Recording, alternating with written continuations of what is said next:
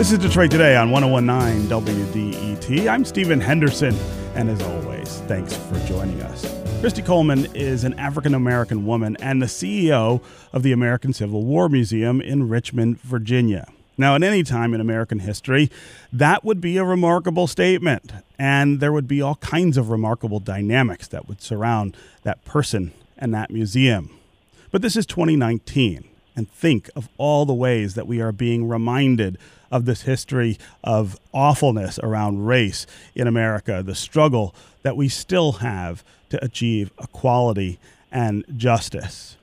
Christy Coleman will be in town on Thursday for the 50th anniversary of American Black Journal, a show that I host on Detroit Public Television. And she joins us now to talk about her role and the times we live in. Christy Coleman, welcome to Detroit Today.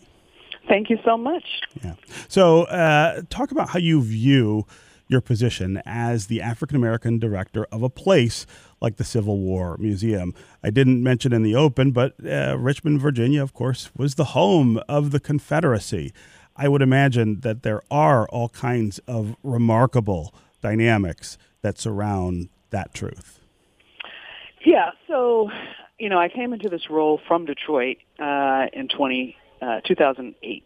And um, having grown up in Virginia, I absolutely understood the dynamics coming into the job, but I frankly didn't have an idea of just how uh, how interesting mm-hmm. and how um, how people are kind of wedded to a narrative that actually was false. And so from the from day one of coming into this role, the key thing was reclaiming a narrative, reclaiming what really happened and all of the players that are involved. So you know, so the fact that I am an African American woman coming into this seat, absolutely with me came a whole series of new questions and new understanding and reaching out to scholars to say this story is much richer. And in Virginia, it absolutely needs to understand the full breadth of it. Um, this this city on the eve of the American Civil War was the second largest intrastate slave trading port this city was one of the most diverse in terms of its economy. This city had um, free black Americans and Native Americans that were a part of its experience, as well as many others. And so, a very large Jewish population. So, the, the idea that the Civil War was simply a North or South or a black versus white is really incorrect and incomplete. Hmm. And so that's the point that we had to start from. Uh, so when I first arrived, the, the, the mission was to tell the whole story of the conflict that still shapes our lives from Union, Confederate, and African American perspectives. The challenge with that previous mission was that it, it created sort of an equivalency that didn't need to be there that way. What we needed to have was a narrative that it, that was complete of all the players all the time. And what I mean by that is not every northerner we also, you know, we know not every northerner entered into this conflict or thought about this conflict as an opportunity to free slaves. Subsequently, every southerner was not um, a Confederate. Hmm. You know, that there were you know, Southern Unionists who were in deep pockets, and, and we rarely, if ever, hear anything or see anything on the landscape that addresses the fact that you had such a large swath of Confederate of of Unionists within the South. So much so that this, this Confederacy actually itself has uh, two secessions, right? You know, we get the creation of West Virginia, and we also have this little quirky town uh, in Mississippi, in Jones County, Mississippi, which is a very large uh, area. And there were other pockets uh, in, in Tennessee and Kentucky and, and so forth. So, you know, this is this this simplicity is a disservice to not only the past, but it's a disservice to our usability of understanding what this war was really about. And that's what our institution does. And so, talk about how that role is now maybe being changed by the immediate context, uh, the, the the things that we have seen happen right there in Richmond uh, mm-hmm. over the last couple of years. The current controversy in Virginia over blackface and whether the governor mm-hmm. and attorney general should resign because They've admitted to, to painting their faces black in jest when they were in, in college. Uh, mm-hmm. it, as you try to tell this story more accurately, uh, it seems we're reminded over and over again of the power of the imagery that emerges from that era and all of those feelings that people have about it. Absolutely. And when you are actually honest about it, you can no longer think that these things are harmless. You know, I've said it multiple times. Blackface is a form of cultural terrorism. Um, it's very real, and and you know, black bodies that have been exploited and used for for generations. Um, the reality is, you know, it's it's just as harmful those images that were deliberate, by the way. I mean, to to mock and and to jest um, about black culture and black life at the same time that you are brutalizing it is a is a, a really perverse thing.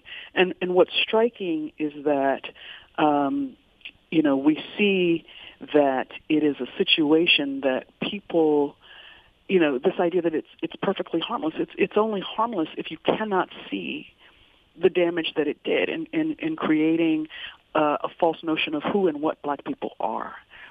Um, and so you know, yeah, there's a lot happening in our state right now, um, but we also need to understand that that the history of blackface is actually a national phenomenon at the time. Hmm. Uh, it wasn't just something that was happening in the South. It just so happened that a Southerner got caught with it this time, a Virginian specifically. But um, the reality is, this is an art form that actually started in New York City mm-hmm. and spread throughout the country uh, as a form of entertainment for white people, most of whom never even saw a black person. So this is, becomes the first image in popular entertainment that people think about. And if we think about the modern motion picture, right? The first major modern motion picture is the jazz singer with Al Jolson, who does what?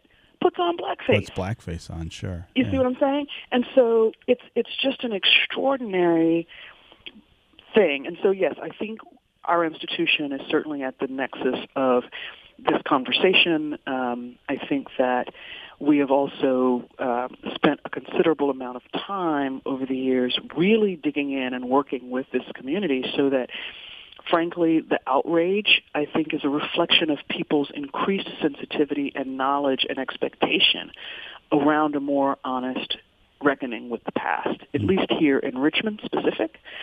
Um, and I would say for Virginia as a whole. And so but the, you know, there's there is always this sort of, um, you know, in, in terms of popular life, there's always this push and pull that we see uh, both in social life as well as in political life, where there's this, you know, rapid expansion of sort of progressive ideas around who should be included and who's not, and it, and it expands so much, and then there are those forces that contract them back and try desperately to reduce it. You know, try desperately to roll back any progress, um, social or, or political progress. We see that cycle happening over and over again. We saw it before the American Civil War. We saw it after. We've certainly seen it in the last 50 years of our nation's history. And, and it is a continuing arc. But I agree, again, I say, you know, we can't we absolutely can't get right with each other until we get the history right. Mm. And that means coming face to face with some ugly truths, um, some inconvenient things, um, but mostly it's about dealing with the lies we've told each other just to try to, quote, get along.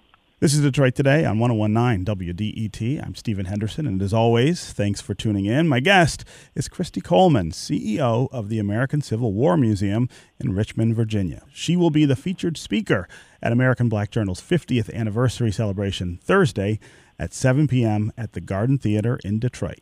So, so talk about the museum, what's in the museum, and the ways in which you think uh, that helps us understand uh, what the truth was and be able to deal with the things that we're seeing, uh, whether it's the, the, the neo-Nazi march in Richmond or blackface in Richmond, to, to, to think those things through in a different way. Right. So the museum, the American Civil War Museum, we operate three locations. Um, one is the President's House, um, also referred to as the White House of the Confederacy that building, um, that household actually is just celebrated 200 years, and it actually served longer as the Freedmen's Bureau and the headquarters for the Union Army than it ever did as the um, as the uh, White House of the Confederacy, right. right? So, you know, that's one of the things that we're addressing as well, since that is now a part of our our um, our institution. We have an, an exhibition and a program out at our Appomattox location that really focuses on the impact of this war and its aftermath on more rural communities, uh, and what you know, so-called the reconciliation among white people meant was the elimination of black folk from the narrative. Hmm. Whether that elimination was the war wasn't about slavery or that blacks weren't responsible for their own freedom right? So we address those kinds of issues. And then our flagship institution is here in Richmond, is the um, at the, our historic Tredegar campus, which is where we will be opening our new facility May 4th. And the, the flagship ex- exhibition there is called A People's Contest, Struggles for Nation and Freedom in Civil War America. And this exhibit, right out of the gate, introduces the, all the varying players. And the fact that this was a chaotic, deadly, bloody, and there was no separation between the social, the military, and the political. They all influenced each other. They all influenced decisions. They all impacted people around the country and even into the western uh, territories of the nation. Um, this was likely this likely will be among the first exhibitions that actually look at the role that Native Americans play so, for example, the Cherokee, um, in, in their decision to align with the Confederacy because they were slave traders, um, versus the the Sioux who were fighting with the federal armies over excuse me, over territories in the Dakotas, uh, along with the, the Creek and other native groups who decided to align because they were opposed to slavery and expansionism. Then we deal with African Americans themselves who we never talk about the million plus people who seized the opportunity to escape um, during the chaos of war, form new um, communities of their own. Men that go off to fight over 200,000 African American men will don the uniform and fight um, you know, it's just um, Mexican Americans. Mexico, you know, having abolished slavery in the eight, early 1830s, you know, says, listen, if runaways get to us, we're going to give them not only make sure that they're free, but we're also going to make sure that they have land and protection. And this was a real problem for, for Texas and for Arkansas. And so the point is, this becomes a much fuller national crisis hmm. and opportunity for what freedom is going to mean. And so the new exhibit really delves into that in some really evocative ways. So of course there are um, there are films and there are stunning artifacts, many of which have not been seen, uh, that are part of our collection that have not been seen in, in a generation. Um, there are um, really we have designed it to be uh, emotionally evocative. And what I mean by that is we actually uh, have done something called emotional mapping of the exhibit. So we are keenly aware of places where we are going to create upset, mm. and it is deliberate. Um, and you know, so that people can really, again, understand the chaos and the crisis and feel in the moment so that nothing is inevitable with the Civil War because it wasn't. People didn't live it that way. So all of that is, is what one will experience when they come here. Um, and then we have temporary exhibitions that, that delve more deeply in one area or another. So um, we also look at those things that have sort of contemporary resonance. Um, a lot of people don't know that the money that we carry in our pockets, the greenbacks, is actually a product of the American Civil War. It completely redefined um, financial policy because the United States government had not issued money like that before and given it a par value that wasn't based on gold. So we're having this whole conversation about that. Um, so you know, it's it's just truly a remarkable experience, and I am um, I'm just so grateful to be a part of it and um, to so, work with the people that I do. So I wonder about pushback to mm-hmm. to that narrative not just in Richmond, where, as you pointed out to begin the conversation, there is this sort of fantasy indulging that goes on about. Actually, not war. anymore. You I mean, feel like is, that's this is the thing. That's the thing. I mean, when I when I first came to Richmond, the, even the mere discussion about what to do with Confederate monuments here would have mm-hmm. never happened. Ten years later, this is a conversation the community initiated prior to events in Charlottesville, prior to events in, and, and has been a conversation actually from the day many of these went up, but those voices weren't allowed to, to have a voice, mm. right? So Richmond is this place that is full of dichotomy. Um, Virginia is a place that's full of dichotomy and duality. And so to suggest that, you know, what we're doing, let me tell you, if, if what we were doing was that problematic, we wouldn't be here. We wow. wouldn't exist. Yeah. So, um, it is the desire of a community to have something that is more real and more active, and not just you know again here. Clearly, we're based in Virginia, but this is a national organization. I mean, seventy percent of our visitors come from around the country. Another ten percent come from um, around the world to come and learn what and, really happened here. And what effect, uh, or, or can you draw direct connections between? the artifacts in the museum, the storytelling in the museum, and this this wider acceptance now that you're talking about of the possibility of reconsidering things? Um, I think it's just been an extraordinary collaboration. Um, not only our institution, but um, several of the other cultural institutions in, in the community. I mean, we I will, I will tell you, back in 2009, as the nation was preparing and all these conversations were taking place about the sesquicentennial of the Civil War, right? You know, the 150th anniversary of the Civil War. Well, in Richmond, we said, oh no, it's much more than that. 17 organizations came together. The colleges, the the cultural institutions, the historical societies came together and said, look, it's much more. And we people are coming and we want them to get it right. So for Richmond, our story was we're going to celebrate the, the we're going to celebrate and commemorate, right, Civil War and emancipation, because the first, you know, full-scale emancipation parades, activities, events actually happened in Richmond on April 4th, 1865, not June of 1865. This is was a massive um, series of celebrations and recognitions that when Richmond fell, freedom was now for everyone. Mm-hmm. And so, again, it's about bringing all of that breath back to a narrative that had really been tightly controlled for generations. And, and, and to see that opening up enabled us to see other things about the past of the city that had been suppressed or literally buried under a parking lot.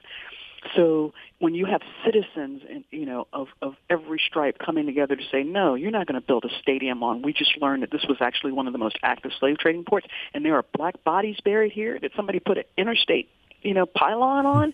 no, we're going to figure out how to best preserve and do this. This is what the community has done, and I, I know that our institution and others have been active in helping our, you know, again, when you are able to tell the stories, the historical truths, and get to that, and share that with your community, the community itself finds that history usable and can make those decisions to move forward to a more just thing. I mean, that's basically what we're talking about.